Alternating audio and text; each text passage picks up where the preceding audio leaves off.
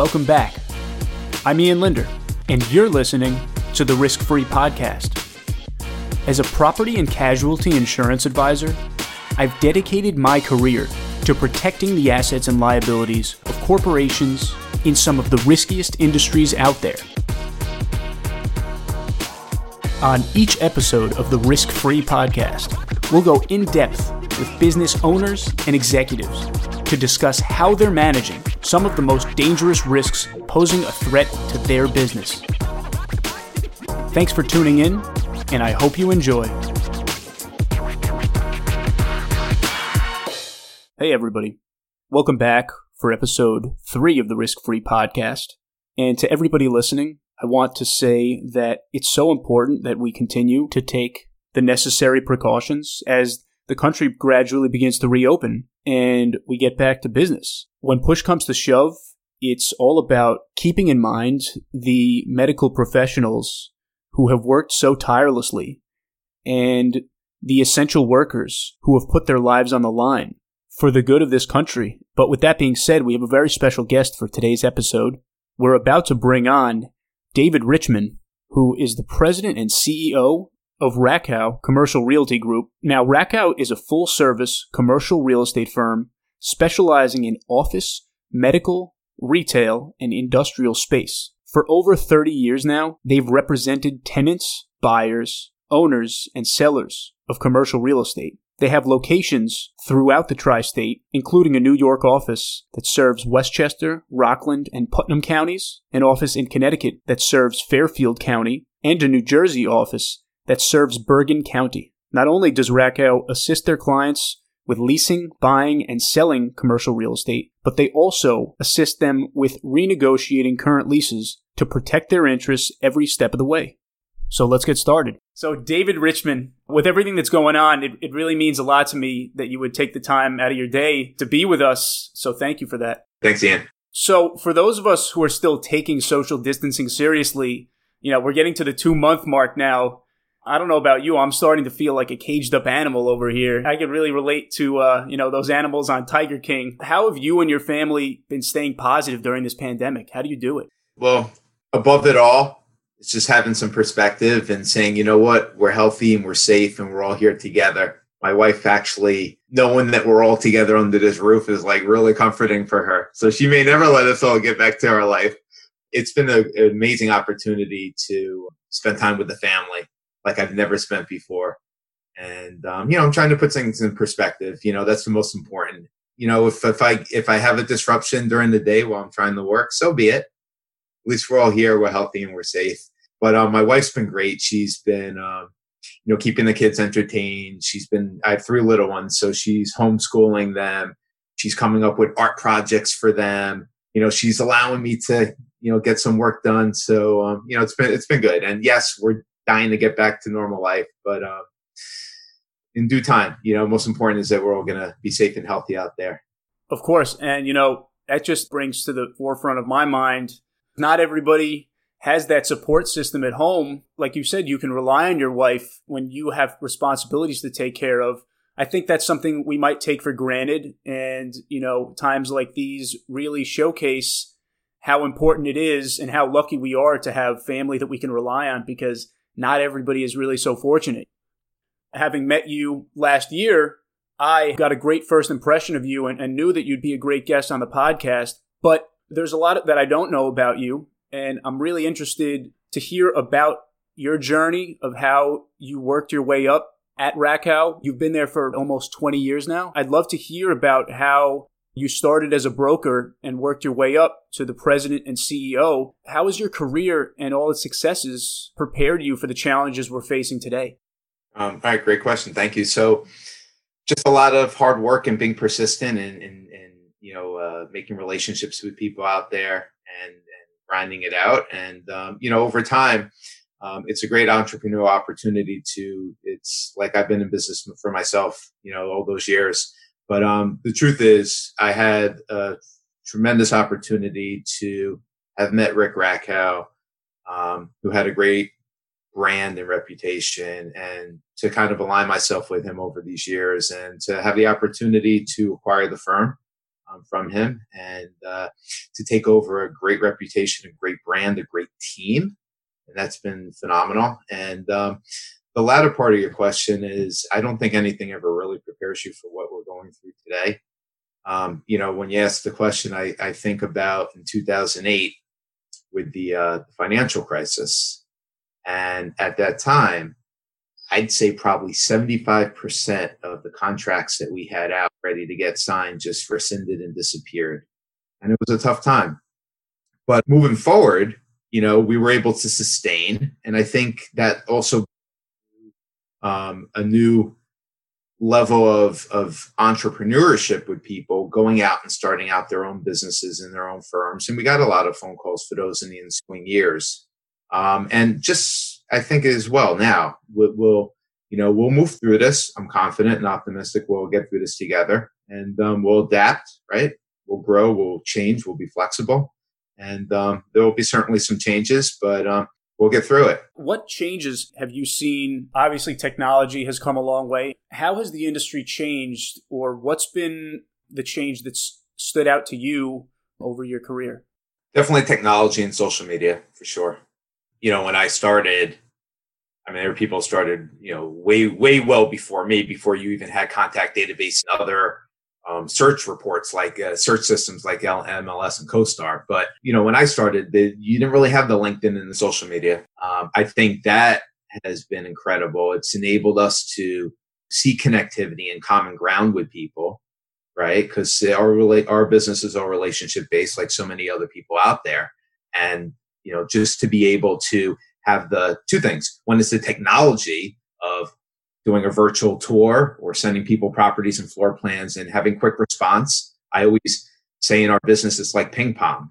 You know, when you have a deal flow going, the sooner you can ping and pong it back, the quicker the deal gets done. And it's all about keeping the momentum. So technology has been great for that, I'm sure, for everybody. And um, the social media part, and just to see how closely connected we are in this community. And um, it's been great to be able to say, you know what, I like to do business with you, and you know what, we both know this person. Let's let's use that to our advantage. So it's been great. Yeah, of course. I see myself in in perfect alignment with that on the social media side. Obviously, it might come more naturally to me because I kind of grew up in that era, but as an insurance and risk advisor, I've seen it from a different perspective and the power that social media has. LinkedIn, for instance, I think that there has to be a balance. You have to be able to take it and relate it in a way that gets you in front of people face to face.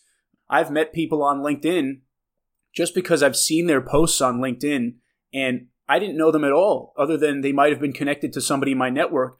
But I've reached out to them and said, Hey, I'd love to meet with you face to face. Let's go grab coffee. Let's sit down and talk about each other's businesses and how they relate and how we can help each other grow. And I've developed great relationships, the power to build your network and to build relationships and just to have genuine interpersonal connections. I really think it goes a long way. Absolutely. You definitely need to connect with people and in person is uh, there's no replacement substitute for for for that for those interactions growing that trust right and that empathy and and the personality connections of course I've heard from a lot of people in my day it was different and my generation is different and these millennials they don't have these interpersonal skills and they can't pick their head up from their cell phones. While it does apply to many of us, I don't think it applies to all of us. You have to go down to the individual level and I myself consider myself a bit old fashioned in the sense that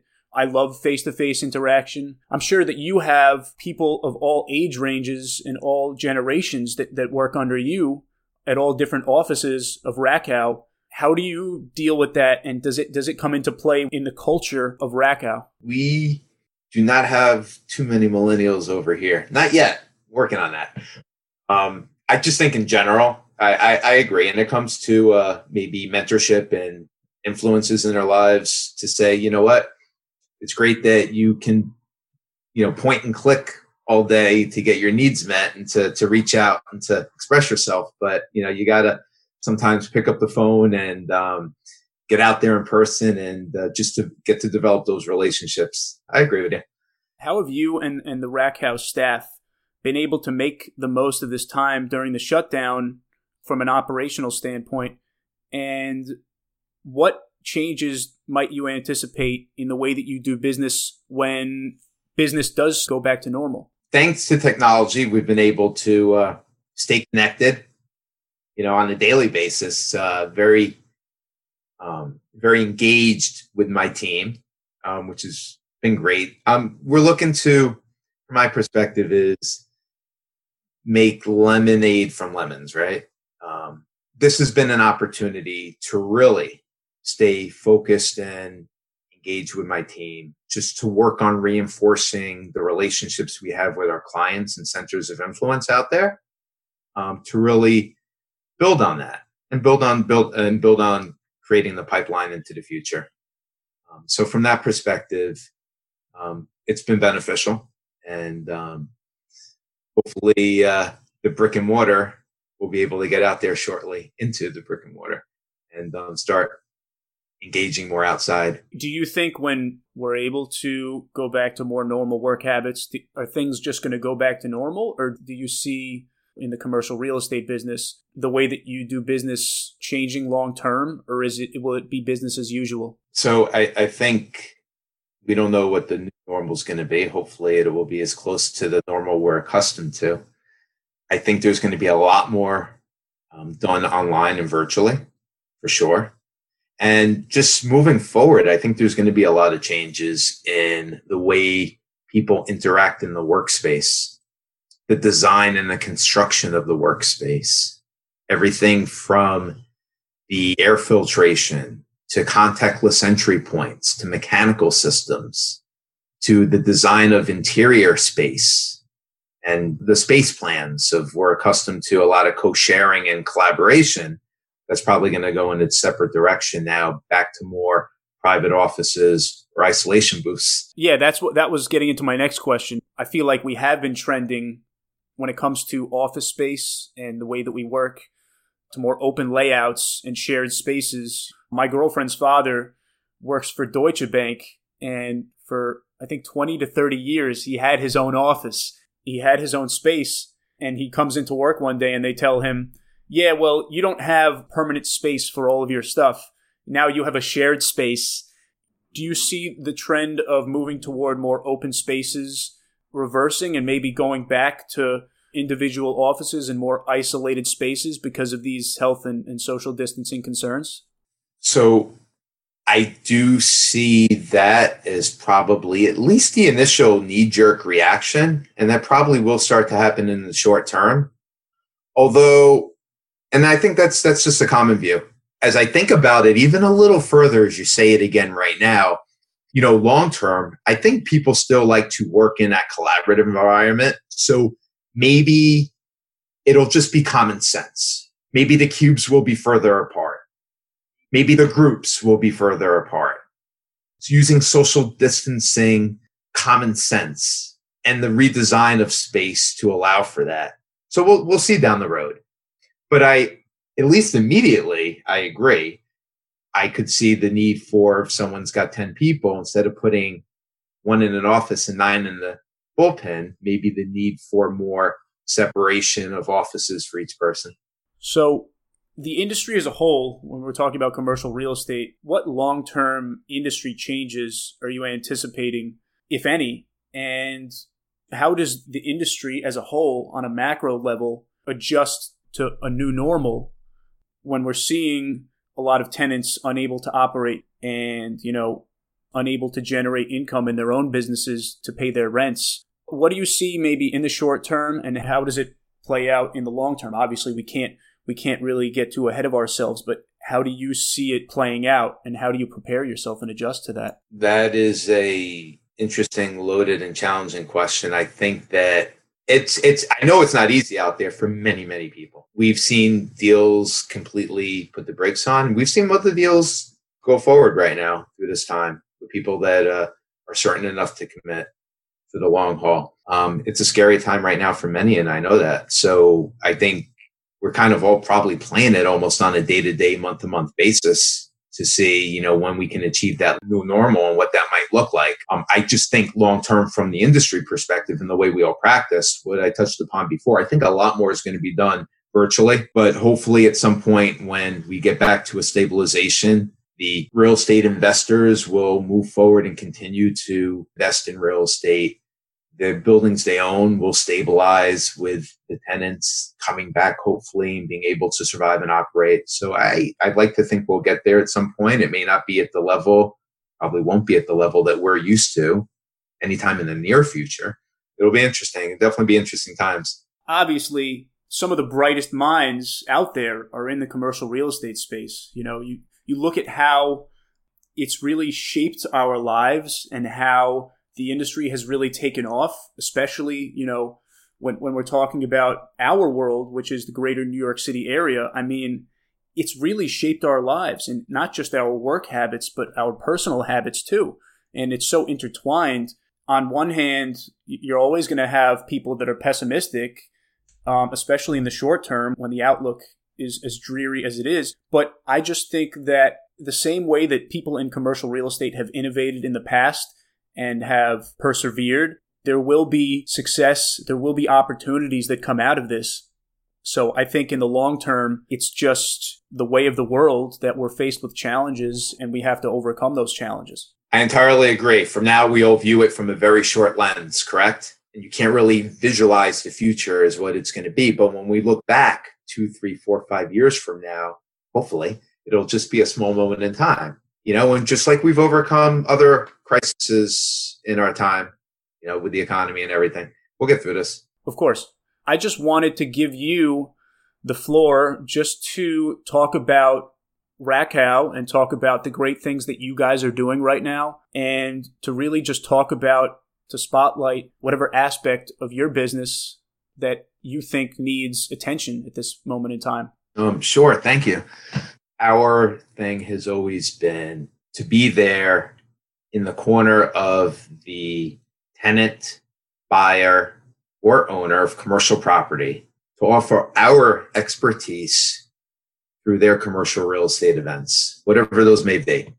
So for the tenants that we represent, office, retail, industrial, we're here to help them with their next lease, whether they stay where they are or whether they relocate, instead of them going through that process on their own or for our skill set, skill set and advocacy to help them negotiate the best possible transaction. Same thing for the buyers. They're looking for commercial property to invest in and to purchase for their own and building owners to be there to help them lease and sell their property. And that's always been our thing is to stand by whoever our client is and to provide full representation and advocacy services to make sure that they're receiving the most favorable terms in their transaction. It always comes back to specialization, right? Nobody can be the best at everything. We all want to maximize our potential, but at the end of the day, when it comes down to people running their businesses, they're going to have to rely on experts like Rakow to help guide them through the process. Just like myself, BNC Insurance and Risk Advisors, people are running their business and they can't afford to dedicate the time to insurance and risk management. So, you know, I think that it just gets back to specialization and a, and a collaborative effort, bringing experts together to make great things happen. And you guys are obviously doing that. So I'm so grateful just to have you with everything going on. Again, you know, it just, it means a lot that you take time out of your day, and I'm, I'm sure our paths will, will, cross in the future as well. Well, I'm looking forward to it, Ian, and I appreciate you uh, having me on here. And um, everyone who's listening, keep your head up, stay strong, and um, I will see you out there soon enough in the real world.